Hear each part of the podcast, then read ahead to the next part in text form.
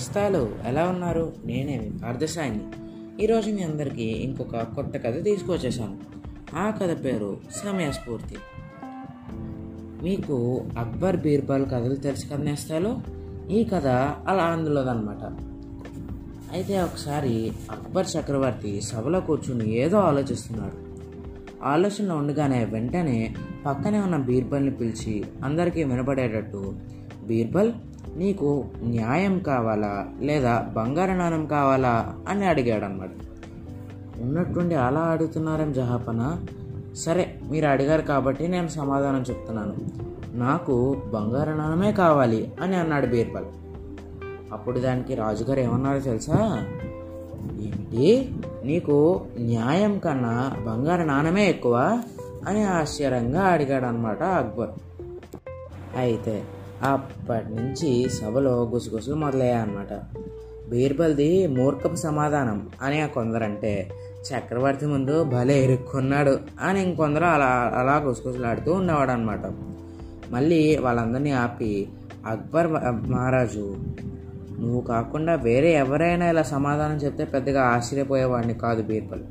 కానీ కాసు బంగారం కోసం ఆశపడి అల్పబుద్ధి నీకు ఉందని నేను ఎప్పుడూ గ్రహించలేకపోయాను. అని కాస్త కఠినంగానే అన్నాడు అక్బర్. దానికి బీర్బల్ మరి తెలివైనడు కదా ఏం సమాధానం ఇచ్చాడు? మహారాజా మనుషులు ఎవరైనా తమ దగ్గర లేని వాటినే కోరుకుంటారు కదా. అందుకే నా దగ్గర బంగారం నాణాలు లేవు. అందుకే నాకు బంగారం జ్ఞానం కావాలి అని అడిగాను. అప్పుడు మళ్ళీ వెంటనే అక్బర్ లేచి అంటే నీకు న్యాయంతో పని లేదా? అని ప్రశ్నించాడు అక్బర్. ఉంది జహాపన. అయితే మీ పరిపాలనలో నాతో పాటు ప్రజలందరికీ అడగకుండానే న్యాయం లభిస్తుంది. అలాంటప్పుడు నేను బంగారు నాణాన్ని కోరుకోవడంలో తప్పేముంది? అని అన్నాడు బీర్బల్ వినయంగా అనమాట ఆ మాటలు వినగానే అక్బర్కు కోపమంతా పోయి వెంటనే బీర్బల్ మీద ఇష్టం వచ్చేసి ఇంకొన్ని బంగారు నాణాలు తెప్పించి అతన్ని ఘనంగా సన్మానం చేపించారన్నమాట. అయితే ఈ కథలో నీతి ఏమిటంటే మనం ఎప్పుడు మన దగ్గర ఉన్నదాని గురించి ఎక్కువ ఆలోచించకూడదు. మనకి ఏది కావాలో మన దగ్గర ఏది లేదో దాని గురించి ఆలోచించాలి. ఇంకా ఈ కథ సమాప్తం నేస్తాలు? మరి ఈ కథలో పొడుపు కథలు కూడా వినేస్తారా మరి?